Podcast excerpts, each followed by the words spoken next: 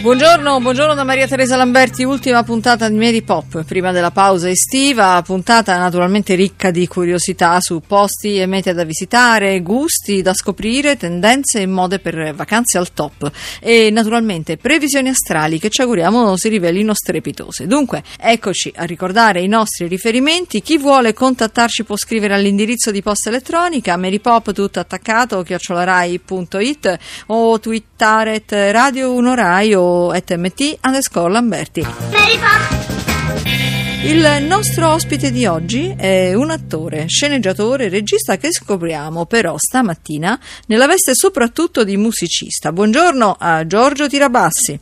Buongiorno, buongiorno a voi. Giorgio Tirabassi, lei è romano di Roma, nel vero senso del termine, e ha scoperto la passione della recitazione da giovanissimo ed è poi diventato, oltre che un importante attore anche teatrale e di cinema, un volto noto della televisione. Ma giovanissimo ha anche scoperto la passione per la musica, una passione che ora l'ha portata alla composizione di un CD. Sì, il disco si chiama Romantica, ha a che fare con la mia passione non solo per la musica ma anche per la canzone romana, per la tradizione romana. E siccome quello che viene raccontato delle canzoni romane, magari soltanto quelle più banali, ma che ci frega, ma che ci importa, ho voluto tirare fuori alcune delle perle più belle. Ho fatto un lavoro molto lungo con dei musicisti professionisti per dare un vestito nuovo, adeguato ai tempi di queste canzoni di questi stornelli musicate con arie popolari che si perdono nella notte dei tempi. Un lavoro e... certosino e un lavoro di riscoperta che lei ha portato da Moncalieri, provincia di Torino, dal primo luglio, ma insomma è un tour abbastanza articolato con molto interesse anche per le musiche e composizioni con il dialetto romano. La capiscono? Sì, perché poi il romanesco lascia invariata la lingua italiana. Lei ha avuto una recensione di un titolare di cattedra di letteratura romanesca all'Università Tor Vergata di Roma, Marcello Teodonio, che ha sì. detto proprio che lei riscopre un aspetto della tradizione romana un po' meno rissoso, meno incline alla battutaccia sguaiata. Sì, anche la necessità di raccontare il romano non solo come quello fuori luogo, sempre esagerato, ma anche la natura del popolo romano che è anche altro, anche il romanticismo, la cavalleria, l'onore, sentimenti un pochino più nobili. L'attaccamento alla lingua romana anche attraverso il teatro, lei una ventina di anni fa ha composto un testo che si chiama Coatto Unico, uno spettacolo teatrale caldo ormai che sta portando anche quello in giro, va parecchio in giro Giorgio Tirabassi. Sì, perché quando sono libero dagli impegni televisivi o cinematografici ho un grande amore anche per il teatro, questo spettacolo da vent'anni a questa parte si trasforma ogni edizione, c'è qualcosa di nuovo. E comunque con una predilezione verso la tradizione popolare, si va da stornelli del Cinquecento fino all'Ottocento. Lo spettacolo originariamente era stato creato per essere rappresentato nelle periferie e nel carcere di Rebibbia. Fa divertire, magari fa anche riflettere. È un attore impegnato? Ma è un attore attento, forse più che un attore impegnato. Il suo tour personale quest'estate, come passerà le vacanze? Suonando vado qualche giorno prima e rimango qualche giorno dopo nelle piazze dove vado a suonare. Vacanze e lavoro, riposante ma, poco, divertente ma, tanto però. Ma anche riposante, devo essere sincero. Grazie, buona estate. Prego, anche a lei. E restiamo in tema di partenze andiamo in Trentino, in Val di Sole e Val di Non, dove a bordo del trenino dei castelli si possono visitare vecchi manieri ma anche assaporare le eccellenze alimentari locali. Un viaggio slow per godersi con serenità il territorio. E sempre in agosto, tra gli altri eventi, anche latte in festa. Insomma, estate tra malghe, percorsi didattici, degustazioni. Ci racconta tutto Giulia Chiodini. In vettura signori, partizza! Sì, viaggiare Cominciamo con il Trenino dei Castelli. Giulia Dalla Palma, direttrice dell'azienda per il turismo della Valle di Non, coordinatrice del progetto che durerà fino a settembre. Si parte dalla stazione di Trento il sabato e il trenino sale verso le montagne attraverso la Valle di Non e la Val di Sole. Arrivati a Malè poi la giornata prosegue col pullman per raggiungere i castelli. Si fa un bellissimo pranzo negli avvolti del castello di Caldes e si ritorna la sera. Quali sono i manieri che si possono visitare? Il primo è il castello San Michele ad Ossana in alta montagna montagna, è un castello di pietra circondato da prati, si scende poi verso il fondovalle della Val di Sole, si visita il castello di Caldes. Come terzo castello visitiamo invece il Castel Valer, ancora abitato dal 1300 dalla stessa famiglia e poi si finisce la sera con il Castel Thun, il castello più imponente. Si scoprono anche delle eccellenze gastronomiche locali? La Val di Non è famosa per la sua mela e si avrà modo di degustarla sia come frutto ma anche nel dolce di mele, aceti, succhi. Poi abbiamo una varietà molto ricca di formaggi, il casolet che è un presidio slow food.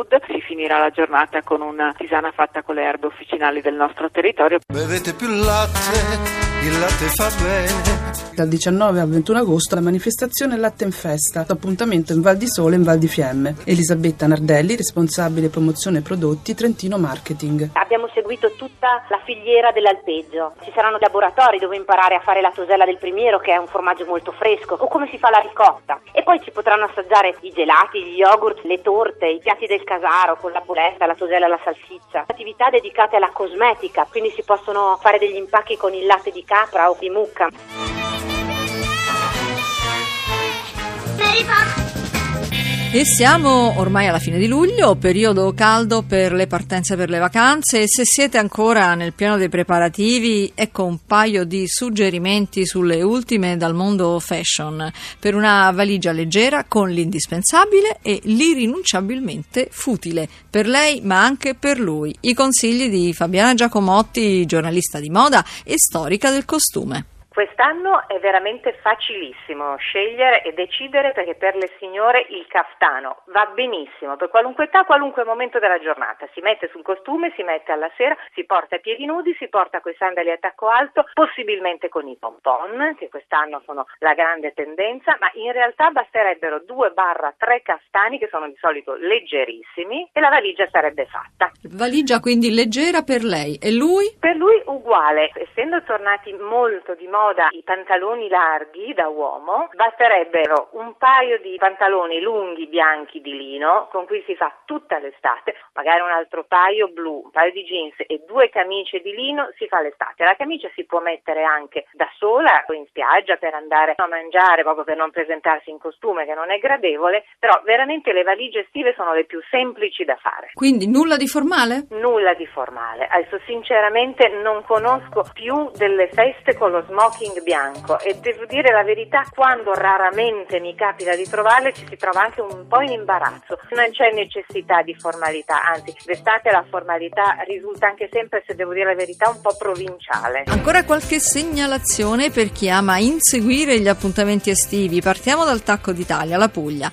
Ad agosto, in particolare il 17 e il 18 a Grottaglia, in provincia di Taranto, l'estate si accende con le orecchiette nelle inchiosce, i vicoli del centro storico, dove 12 chef interpreteranno la regina indiscussa delle tavole pugliesi, l'orecchietta tra tradizione e innovazione. Camilla Francisci ha intervistato Cosimo Sanarica, presidente dell'associazione Le Idee Non Mancano, che organizza l'evento. Le inchiosce sono dei vicoletti ciechi, caratteristici del nostro centro storico a modi larghi. Non solo orecchiette alle cime di rapa. Il piatto del futuro potrebbe essere orecchiette con crema di cacio ricotta, con melanzane affumicate e pomodoro arrostito. E ci abbiniamo un bel rosato di negramaro. Ci sarà anche la musica suonata sotto la cassa armonica, una speciale cupola, frutto anch'essa della tradizione, che fa da cassa di risonanza e dove è possibile suonare con un'amplificazione naturale. Suonerà la banda adriatica e la banda della posta di Vinicio Capostena. Se volessimo cimentarci nella preparazione dell'orecchietta, Ci sono diversi punti del centro storico dove le massaie insegnano a fare delle orecchiette come da tradizione dalle nostre parti.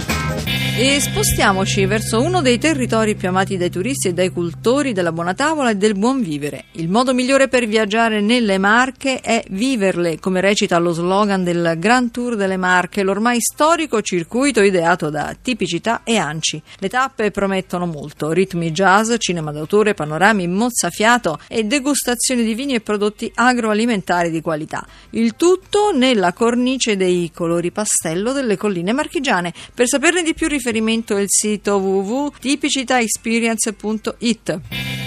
E ora in Toscana, nel cuore antico della Marema, Massa Marittima, che vanta uno dei più significativi esempi di arte romanica e gotica in Italia, la splendida Cattedrale di San Cerbone, che dal 3 agosto farà da scenario per la 31esima edizione del Festival Lirica in Piazza. Un'occasione però non solo culturale, ma anche turistica. Camilla Francisci ha intervistato Roberta Pieraccioli, direttrice dei musei e della biblioteca di Massa Marittima. La cattedrale rappresenta un momento di massimo splendore della città. Grazie alla ricchezza mineraria, Massa Marittima ha potuto invitare gli archi star del Medioevo a lavorare alle sue fabbriche, ad esempio Ambrogio Lorenzetti, Giovanni Pisano. Grazie alle miniere, Massa Marittima batteva moneta, il grosso massetano, coniato in argento. La zecca è attestata proprio nel 1317. Le attività minerarie risalgono al terzo millennio avanti Cristo. Testimonianza importantissima che abbiamo nel Museo archeologico di Massa sono le panelle di rame, lingottini creati apposta per la commercializzazione e che testimoniano la fusione. Poi sul lago dell'Accesa sono arrivati gli Etruschi. È un luogo quasi magico. Sulle rive di questo lago abitavano le maestranze. Ci possiamo immaginare un villaggio in cui una parte della popolazione andava a lavorare nella miniera, una parte coltivava, pescava e ci sono in alcune abitazioni tantissimi pesi da telaio, per cui c'era sicuramente una donna che produceva stoffe o abiti. E ora spazio alla attesissima voce degli astri, interpretata come sempre dal nostro astrologo di fiducia, Marco Pesatori. Cara Maria Teresa, grazie di questa linea. Parte un oroscopo stellare per tutti i dodici segni, però questa volta partiamo dall'ultimo, dai pesci che si meritano sette e mezzo perché anche se hanno Saturno contro, loro sanno come un bravo velista adattare le vele anche quando soffia un venticello magari di traverso. Quindi sette e mezzo ai pesci e sette all'acquario che anche in questo caso è come un velista che deve andare giù di bolina ma il vento ogni tanto sferza anche lateralmente bisogna fare delle manovre magari un pochino complicate. Capricorno voto 6 e mezzo. Dice ma mi date sempre 6 e mezzo? Sì perché è un mese né troppo luminoso né troppo spento è una via di mezzo. Quindi 6 e mezzo al Capricorno invece il Sagittario sta adesso davvero volando voto 8 e mezzo al Sagittario Sagittario che questa volta può davvero cambiare marcia e non incontra sul suo cammino nessun lanzichenecco.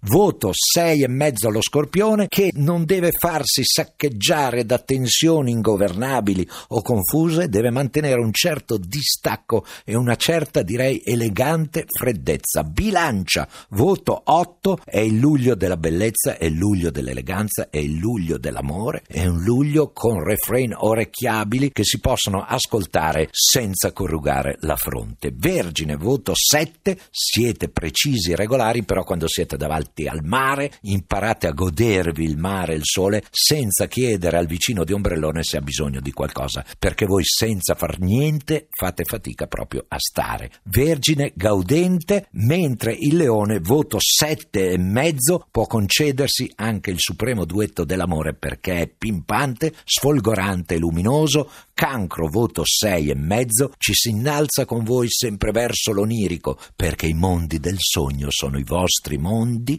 Gemelli, voto 8, sfolgoranti, anche invadenti, ma piacevolmente invadenti. È bello farsi invadere da voi perché portate il sorriso e la spensieratezza.